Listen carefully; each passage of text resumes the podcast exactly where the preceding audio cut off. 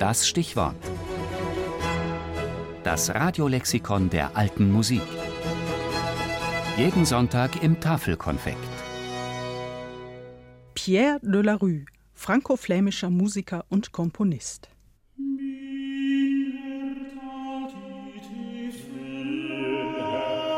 Ach, wie feine Musici sind in zehn Jahren gestorben.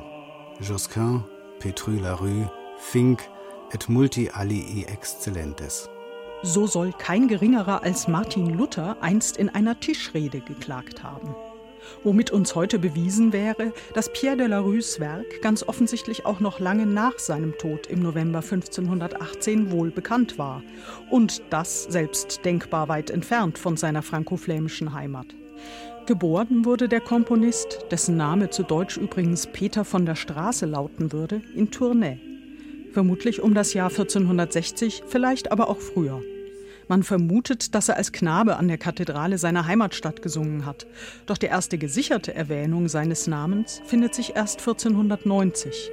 Damals wurde er von der Bruderschaft unserer lieben Frau im niederländischen Den Bosch, der er später auch als Kleriker angehörte, für seine Dienste als Tenor entlohnt.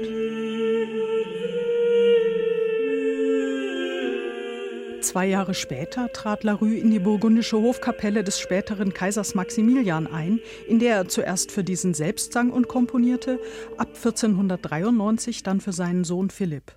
Nach dessen Tod 1506 und einem kurzen Zwischenspiel am spanischen Hof schließlich stand er in Diensten von Maximilians Tochter Margarete von Österreich. Margarete nun galt als ausgewiesene Musikkennerin und Larue als ihr Lieblingskomponist. Eine Tatsache, der wir unter anderem zwei Prachthandschriften seiner Messen verdanken, die Margarete nach seinem Tod erstellen ließ. Doch es zahlte sich auch zu Lebzeiten Larues aus. Als er sich nämlich 1516 als Kanonikus in Kortrijk niederließ, um sein Alter zu genießen, gehörte er zu den wohlhabendsten Musikern seines Zeitalters.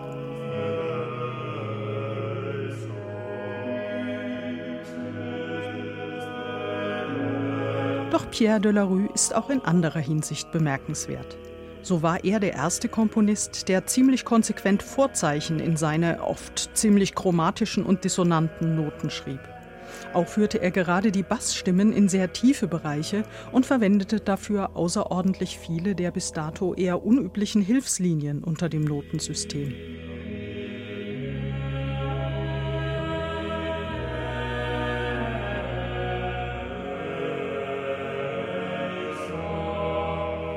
Auffallend ist auch, wie selten er sich melodisch bei anderen Komponisten bediente, obwohl das seinerzeit unter seinen Kollegen fast zum guten Ton gehörte.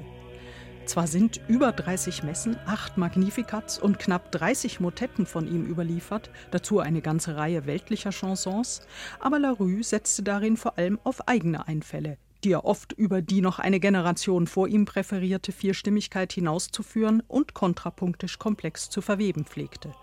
So galt er schon zu Lebzeiten als genialer Meister kanonischer Techniken, was sich durchaus ab und an in einer vom Anfang bis zum Ende kanonisch geschriebenen Messe niederschlug.